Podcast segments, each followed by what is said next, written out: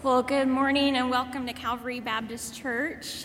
My name is Mary Alice, and I'm one of the ministers here at Calvary. And if you are new in this place, we are especially glad you're here. We want you to know that you are welcome here at Calvary. You will need a worship folder and one of the hymnals in front of you to guide you in our worship together this morning. Um, but also, we would be honored for the chance to follow up with you later this week by email or phone call just to get to know you better. And one way that can happen is if you would be willing to fill out the visitor card in your pew and place it in the offering plate later in the service. That's also a way that you can ask for more information about different ministries here at Calvary or to let us know how we can be praying for you and with you in the coming weeks. Let's remember our youth, who are usually sitting right here in this space, is a bit empty this morning. Um, our youth, along with our youth minister, Allie, and several of our youth leaders, um, have been at their midwinter retreat this weekend, almost 30 of them. And they will be traveling back here this morning during worship. So let's remember to keep them in prayer. I've already heard great reports, and I know we can't wait to hear more about all that they have experienced together this weekend. Well, today we are continuing our Epiphany worship series here at Calvary. Last Sunday was actually Epiphany Sunday when we celebrate the Magi coming to see the Christ child as the star guided their way. But the reality is that having an epiphany is an experience to which all of us can relate in some way. And there are epiphany moments all throughout the Bible moments when people experienced God's presence with them in an unexpected way and they were forever changed. And so during the month of January, we will be exploring what it looks like for us to be people who really believe in epiphanies. And not only that, but who are brave enough to follow where they lead. And so may we have open hearts open minds and open souls to encounter the God of epiphanies in new and surprising ways as we worship together.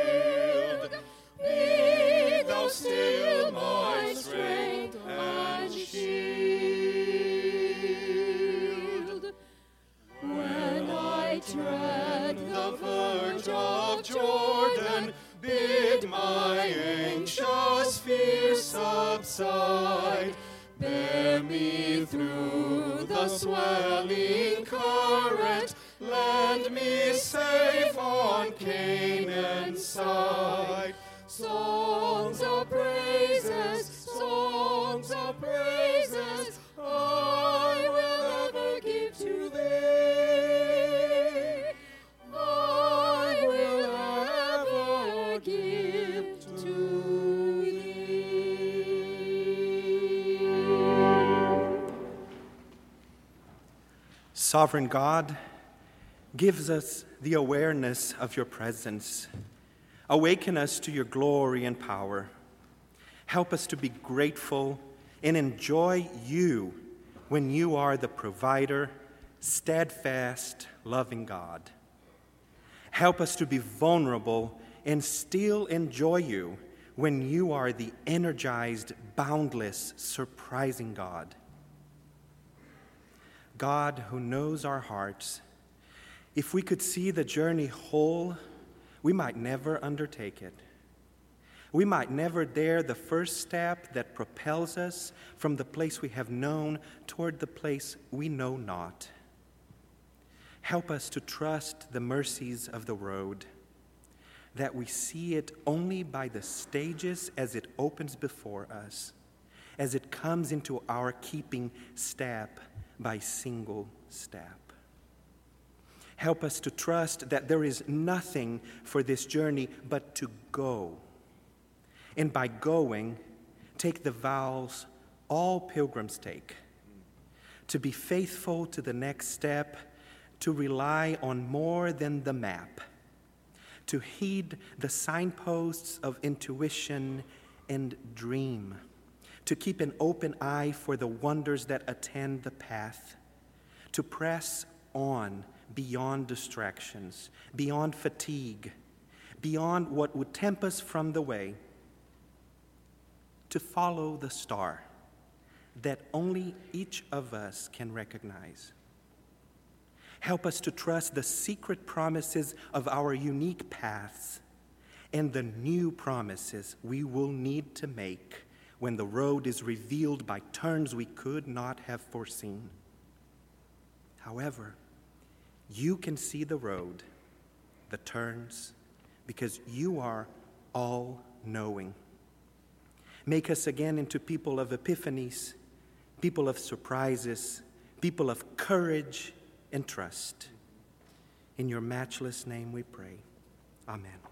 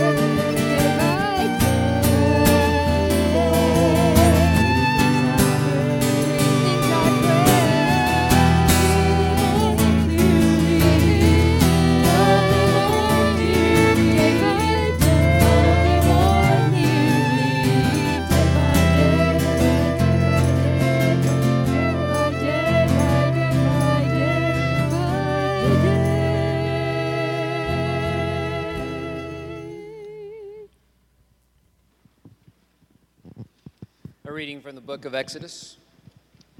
The whole congregation of the Israelites complained against Moses and Aaron in the wilderness.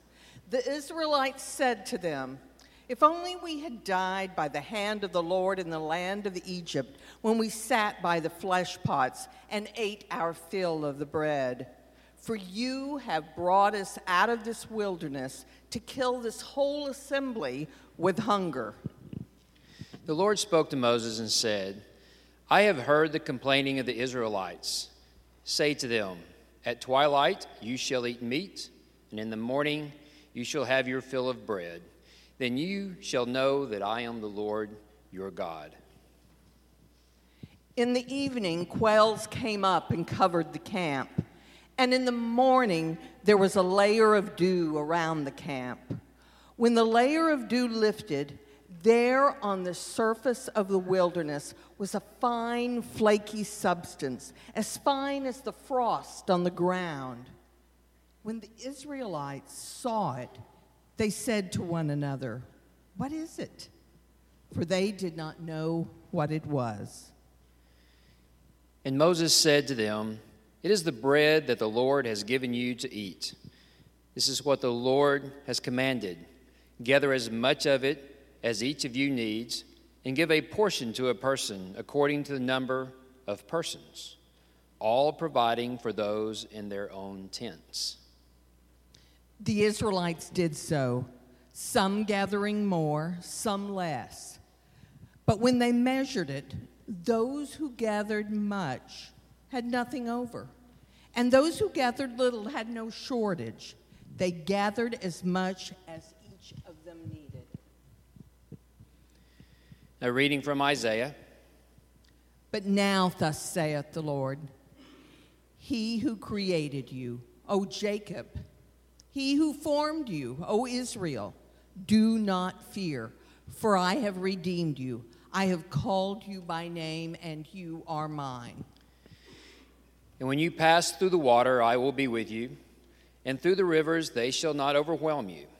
When you walk through fire, you shall not be burned, and the flame shall not consume you. For I am the Lord your God, the Holy One of Israel, your Savior. I give Egypt as your ransom, Ethiopia and Seba in exchange for you, because you are precious in my sight and honored, and I love you. I give people in return for you, nations in exchange for your life. Do not fear, I am with you. I will bring your offspring from the east, and from the west I will gather you. I will say to the north, Give them up, and to the south, Do not withhold. Bring my sons from far away, and my daughters from the end of the earth. Everyone who is called by my name, whom I created for my glory, whom I formed and made. This is the word of God for the people of God.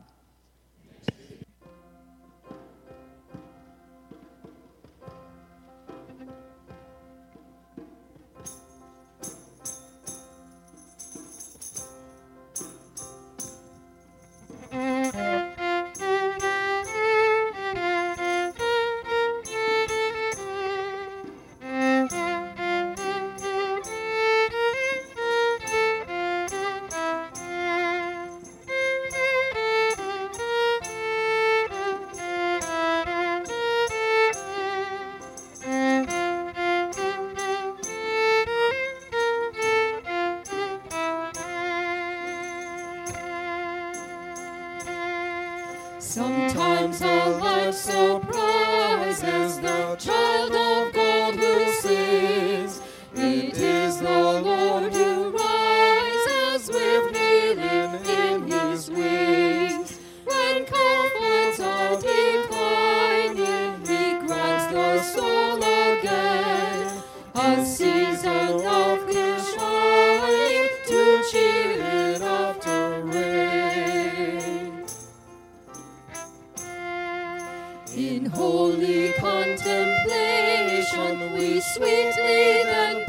The theme of God's salvation and find it ever new. Set free from present sorrow, we cheerfully can say that the unknown tomorrow bring with it what it may. It can bring with it nothing, Gives the lilies clothing will clothe His children too. Beneath the spreading heavens, no creature but is fed, and He who feeds the ravens will give His children bread.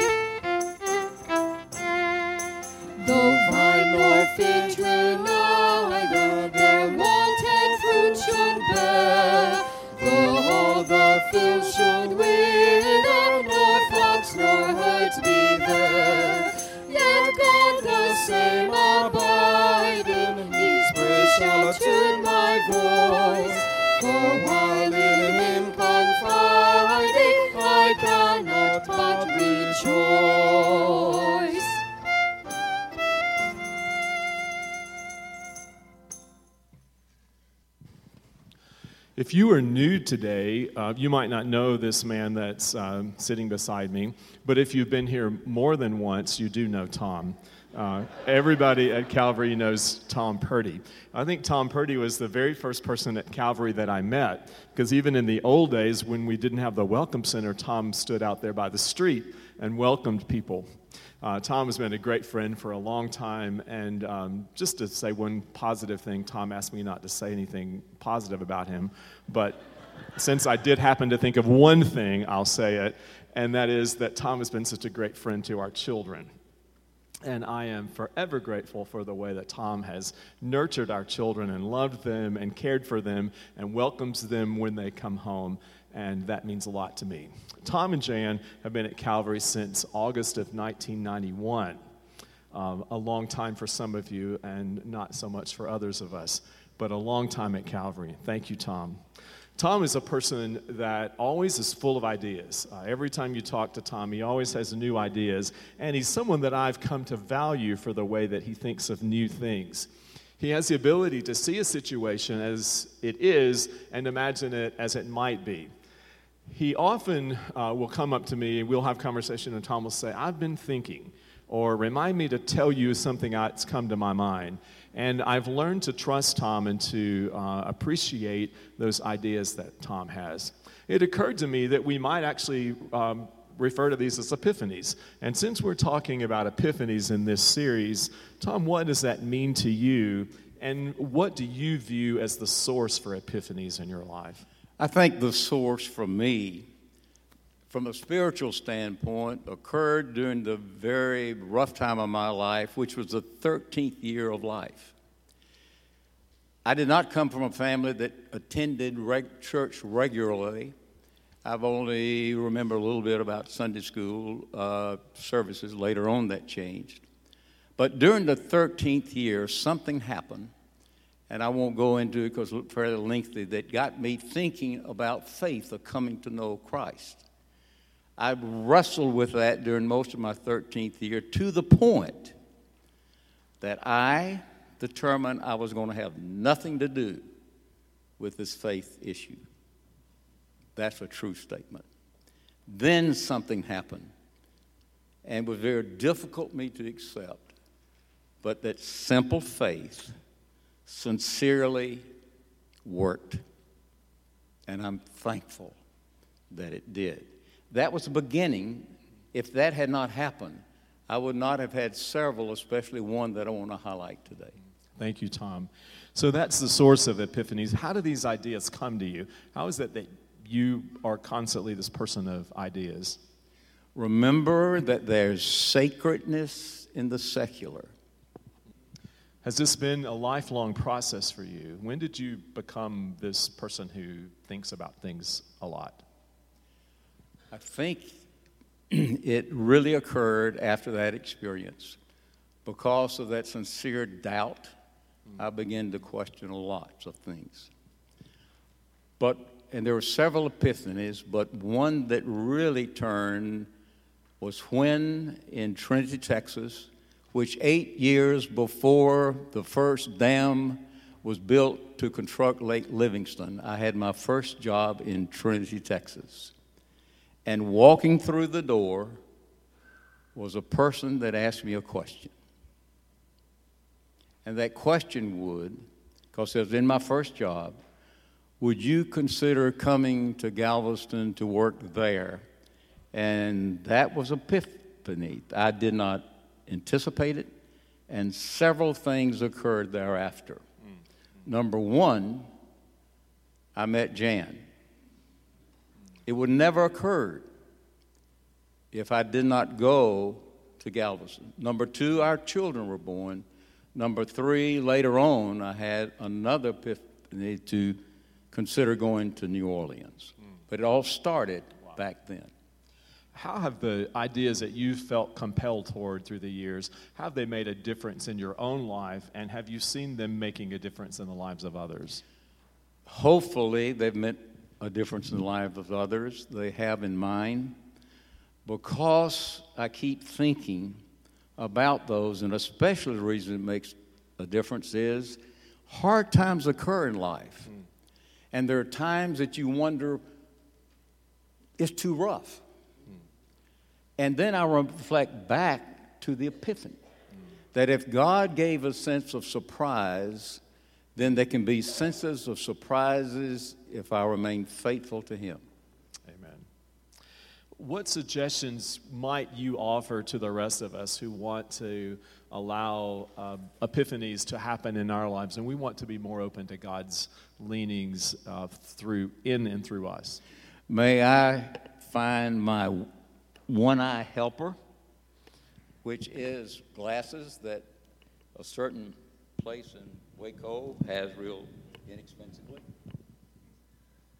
And I su- suggest, and I keep referring to it because I indicated that the sacredness in the secular. And it's in Proverbs 3 6. May I read from the Living Bible?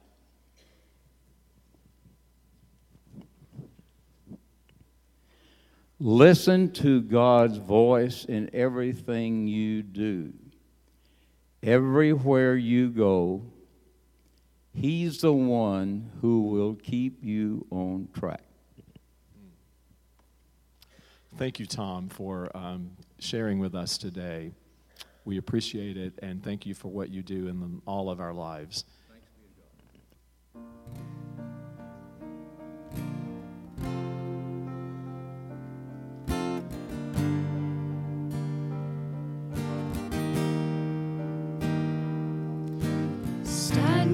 On this mountain top, looking just how far we've come, knowing that for every step you were with us, kneeling on this battleground, seeing just how much you've done, knowing every victory is your heart in us. Scars and struggles on the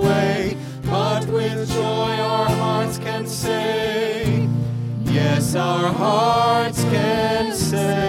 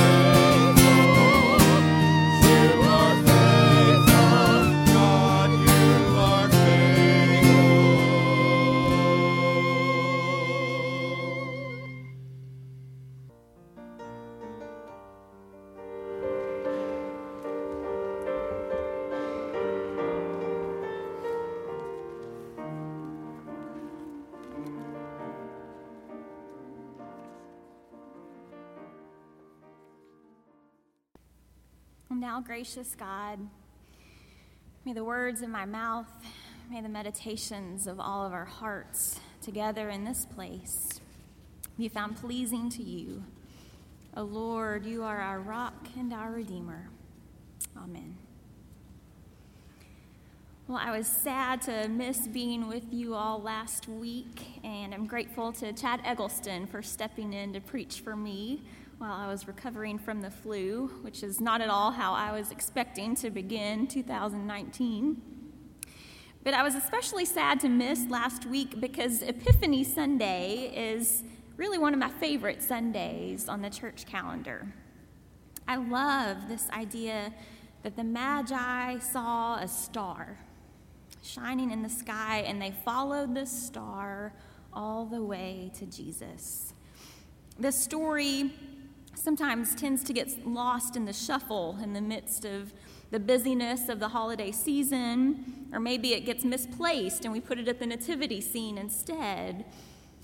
But I believe that it's deserving of our time and attention because in it, the Magi have an epiphany.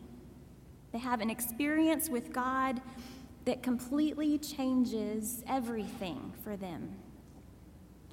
You know, it's interesting to me that epiphany, this word that is really rooted in our Christian tradition, is a very commonly used word.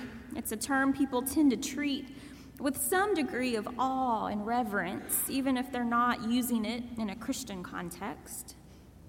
When someone says, I had an epiphany, it means something new sparked within them, something clicked that hadn't before. It means they had a realization or a revelation. And like epiphanies tend to do, afterwards, they are changed in some way. Like the Magi, whose epiphany ultimately leads them to go home by another way, as we read in Matthew 2:12. It's a sacred and beautiful thing when you and I have an epiphany. Maybe you've had an epiphany about a significant calling that God has given you. Maybe you've had an epiphany about something God wants you to say or to do or to be, about a place God is calling you to go, about a significant decision in your life. Maybe you've had an epiphany about the person that you were supposed to marry. Maybe you had an epiphany about the person you were not supposed to marry. Maybe you have had a burning bush type moment like Moses did, calling you towards something you previously never could have imagined. Because epiphanies change everything for us. However, I think it is just as important to note that epiphanies, at least like the one that the Magi experience, are pretty rare. After all, Moses is the only person in the Bible who actually got a burning bush. There are so many more people in Scripture who were called to follow God by faith without a burning fire or without a bright star in the sky to guide their way. I love how author Stephanie Reish writes. She says, Most days there are no stars in the night sky no signs, no epiphanies. Most days I'm just treading along a dark path, half hoping, half praying that I'm heading in the right direction. Because what they don't tell you about epiphanies is that the star doesn't stay in the sky forever. After the Magi visited God incarnate, they headed back to their own country, back to their ordinary lives. Maybe their hearts were irrevocably changed, but life went on. So, what does it look like to live out Epiphany even when there's no miracle in the moment, or even when the star has faded into the night sky? I think that is the question we must ask ourselves today. And that is the question that I believe the Israelites are forced to ask themselves in the wilderness in today's text. As Exodus 16 begins, we discover that it has been almost two months since the Israelites had their epiphany moment with God. It's been two months since that incredible night when God parted the waters of the sea and the Israelites marched through to the other side, finally escaping years of slavery in the land of Egypt and leaving Pharaoh and his armies behind. But it's been two months since that happened, and reality has set in. Now the Israelites find themselves in the middle of the wilderness without food, wondering how they're going to survive, and totally unsure of what to do next. Their situation is dire, and there is no visible way out. And so they begin to complain. Now, several commentaries I came across tend to poke fun at the complaints of the Israelites. One article I read actually called them nincompoops and greedy sluggards who were pathetically whiny. And you know, it's true from the outside looking in, we could say, gosh, have these people lost all faith? Look at how God has provided for them in such miraculous ways, how God delivered them from slavery and parted the Red Sea just verses before. Did they not trust in God to keep taking care of them? Of course, it's easy for us to make these comments when we are not in the wilderness with them, on foot, with no food. You see, I don't think the Israelites are pathetically whiny. I think they are realistically human. I think they are just like you and just like me. After all, when the flu was lasting days longer than I had hoped or expected, I was not all that different from what we read in this text. But the beautiful thing about this is that God hears the Israelites' complaints. This text mentions that four times in verses 7, 8, 9, and 12. It reiterates that God hears them. So if you find yourself needing to offer a complaint to God today, know that there is space for that. There is space for that here in this place. There is space for that in our scripture, and there is space for that in the history of the people of God. God hears the complaints of God's people, and God provides for them with quail in the evening and manna in the morning. Day by day, the Israelites are instructed to gather enough food for that day, no more and no less. And God provides exactly enough for what they need one day at a time. Now, if you've ever wondered what this manna is that they are instructed to gather, you're in good company. I don't think the Israelites knew what it was either because this original word, manhu, means what is it? So part of me envisions the Israelites like little children who, when we put something on their plate that maybe they've never seen before, they turn up their nose and they ask, What is it? But if you travel to the Sinai Peninsula, you will discover what it is. Now, I've shared this before, but I just think it's so fascinating. The manna actually comes from a plant lice that feeds on trees. These bugs excrete a juice that becomes a flaky substance rich in sugars and carbohydrates. And then it decays rather quickly and when it decays, it begins to attract bugs, which is why you probably wouldn't want to gather more than a day's worth. But even today, people who live there still gather up this plant lice substance and bake it into bread, which they call manna. Now, some people might hear this description of plant lice and begin to wonder if it takes out the miracle of manna from heaven. But Barbara Brown Taylor says this She says, Does manna have to come out of nowhere in order to qualify as a miracle? Or is the miracle that God heard the complaining of hungry people and fed them with bug juice, with food that it would never have occurred to them to actually eat? She goes on to say if your manna has to drop straight out of heaven and look like a perfect loaf of butter crusted bread, then the chances are you are going to grow hungry a lot. But if, on the other hand, you are willing to look at everything that comes to you as coming from God, then there will be no end to the manna in your life. Because nothing will be too ordinary or too transitory to remind you of God. Perhaps the miracle is that God is always sending us something to eat. Day by day, God is made known to us in the simple things that sustain our lives. And you know, I can't help but wonder if the same is true about epiphanies. If our epiphanies have to come from stars in the sky or burning bushes, then you and I probably aren't going to sense God's presence in many different places or ways in our lives. If God can only be found on the mountaintops and in the picture perfect, Instagram worthy moments of our lives, then you and I are going to miss out on a lot. But if we open ourselves to epiphanies in new forms and unexpected places, then we just might be surprised about where God might show up next.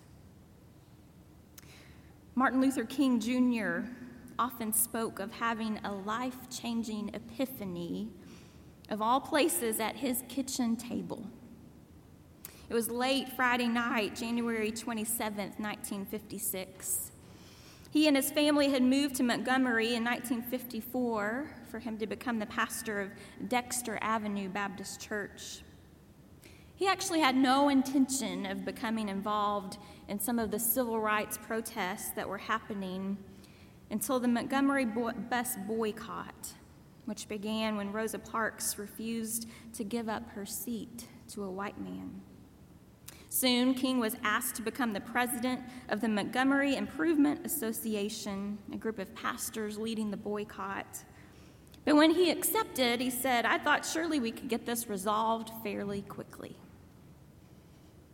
Two years later, tensions were escalating and it felt like they were getting nowhere.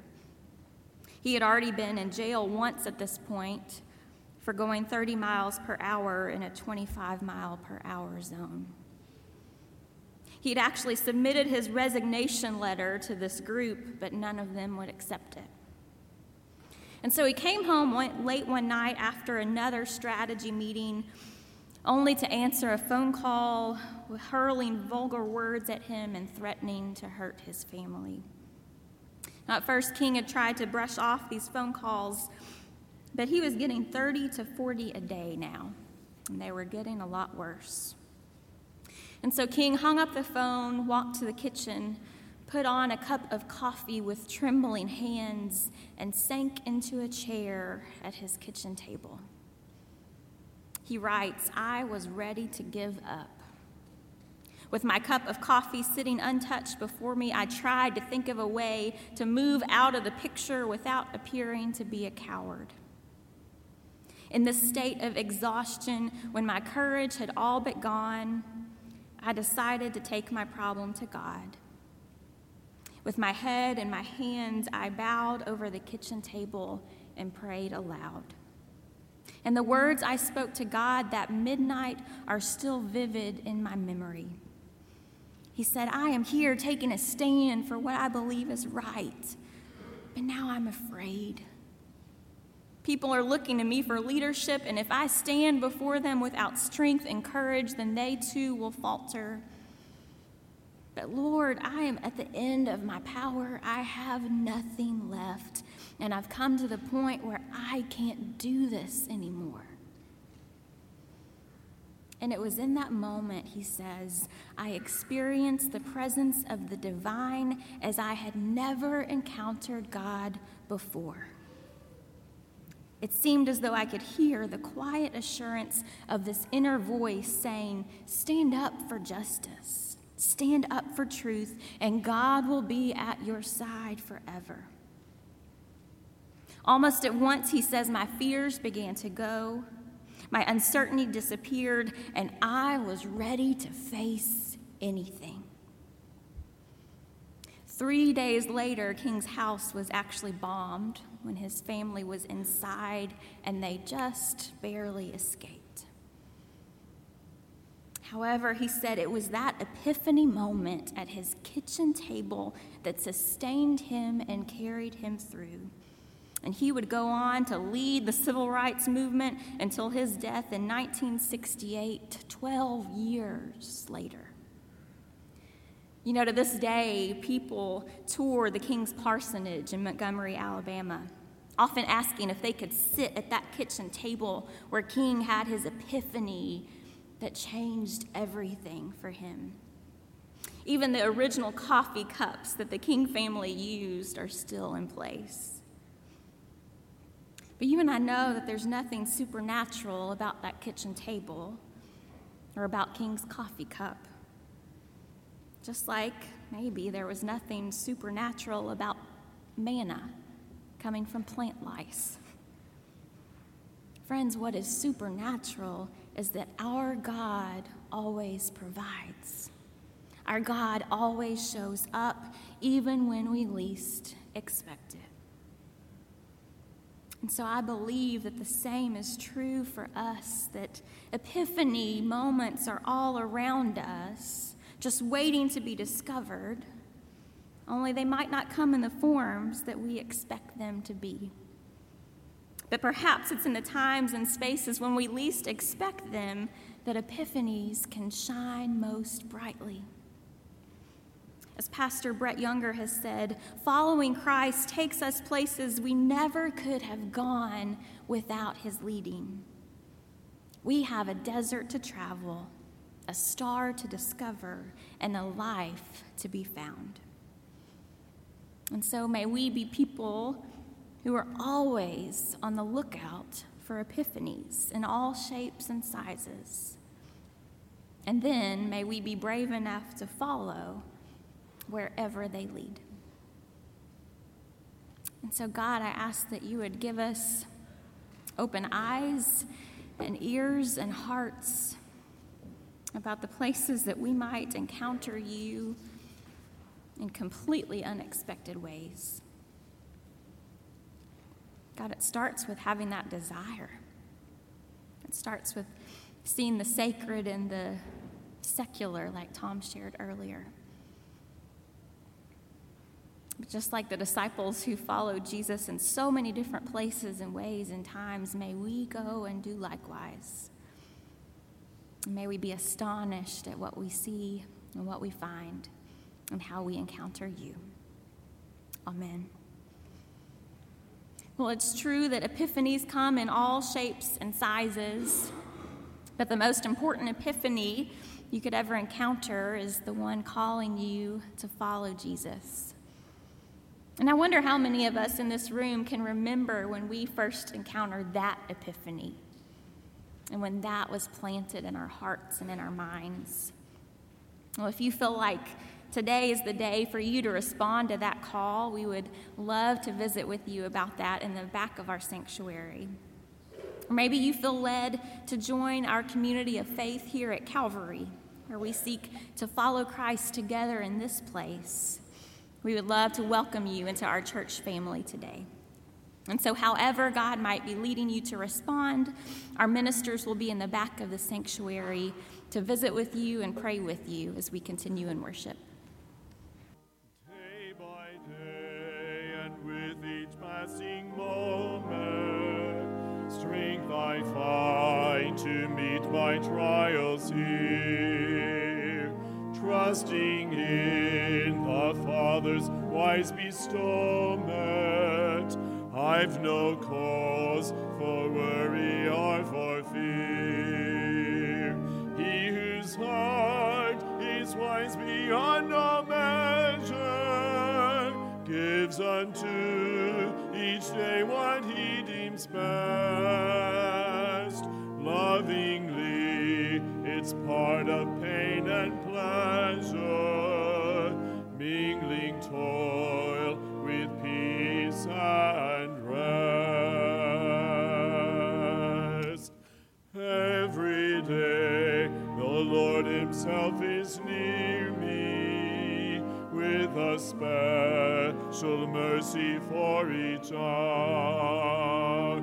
All my cares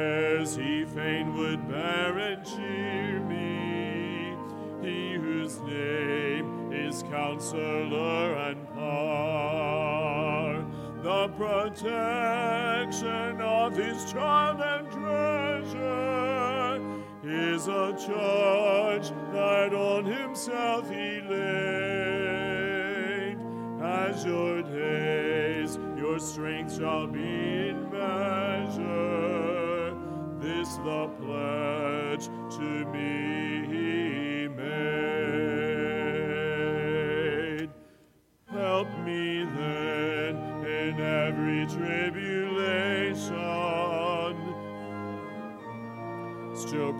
promises, O Lord, that I knows not faith's sweet consolation. offered me within your word. Help me, Lord, when toil and trouble meeting, ere to take as from a father's hand. One by one, the days, the moments fleeting, till I reach the promised land.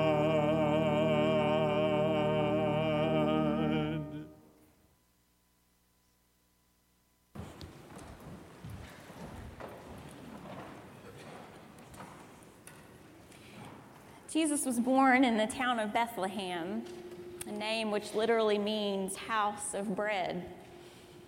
As a newborn baby, he was placed in a feeding trough, and he would later be called the bread of life. His body would be broken and offered so that all might have eternal life through him. Today we come to the table. Today we come to this table to receive that bread because we believe that there is something here that will satisfy our hunger. No matter how long or how far we have wandered, we come back to the table to receive the sustenance that only God can provide. In this bread and this cup, we celebrate something that we can't completely understand. Because God has made a house at this welcome table. Because God satisfies our hunger in the most unlikely places. Because God comes to be with us now, Now and, and always.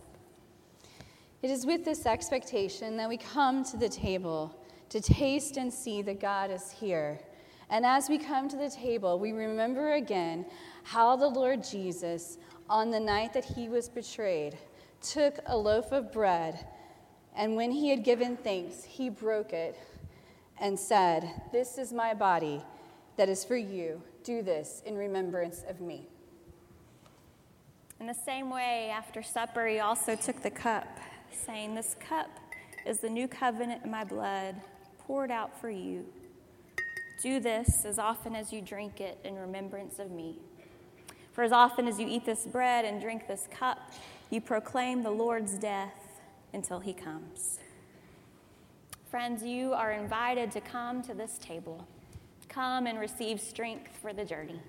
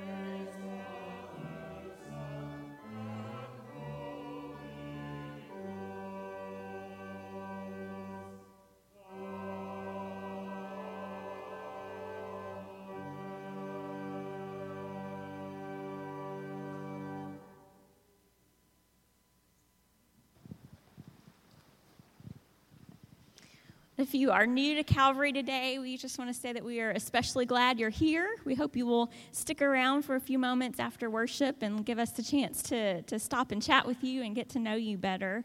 Um, and also, we have some people who are new in the sense that we haven't seen them in a while. I was so glad to see that, that the Kents are back with us today, and uh, we are looking forward to catching up with you all and celebrating a birthday, right, as well with Caspian.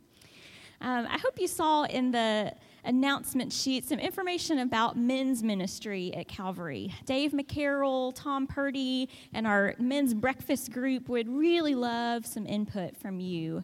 Um, and they've created a form for you to fill out to learn more about what the needs of the men are within our church and what a strong men's ministry might look like. And so, if that's something you're interested in or have any ideas about, they truly would love to hear from you, and they'll be receiving that feedback through the end of the month. Also, I hope you've seen the news that the Children's Minister Search Committee is thrilled to share that they have a final candidate to present to us. Her name is Jenny Chilton. And Jenny, I'm not going to ask you to come, but maybe just stand up this morning and, and wave at everybody. This is Jenny Chilton. We'll have a meet and greet with Jenny next Sunday before and during Sunday school for you to spend some time with her. And then we'll more formally introduce her at the end of worship next week. But uh, we're looking forward to you getting to know Jenny better But today, as we end worship, we want to take a moment to honor and to thank Nathan Spears. Nathan, would you come down and join me for a moment? Nathan has been our office administrator here at Calvary for the past six years. And so, so much of what happens in this place simply wouldn't have been possible without you and without your support and hard work so many different things from the worship folders that guide us through worship each week, the tower that lets us know everything that's happening.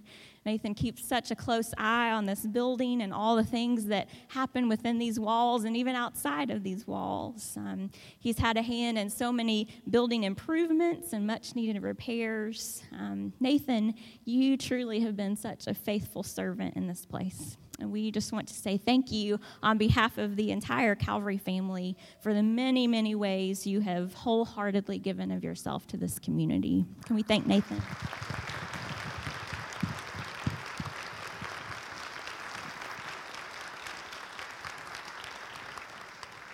And so this Thursday will be Nathan's last day with us in the office. I hope you will share an encouraging word and a word of thanks with him as well.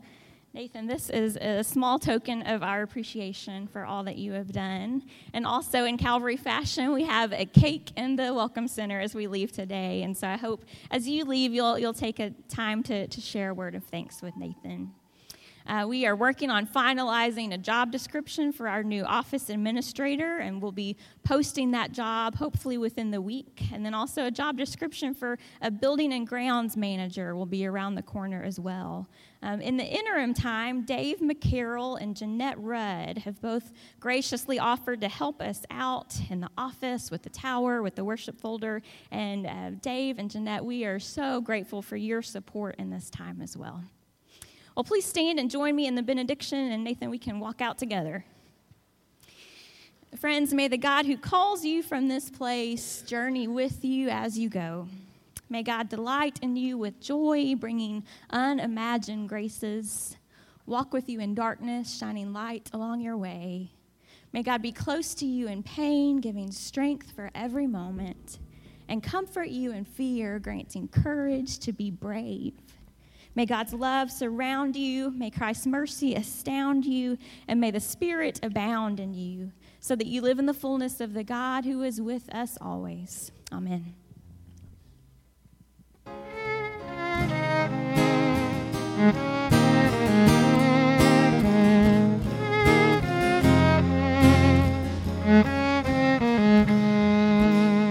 So carry your candle.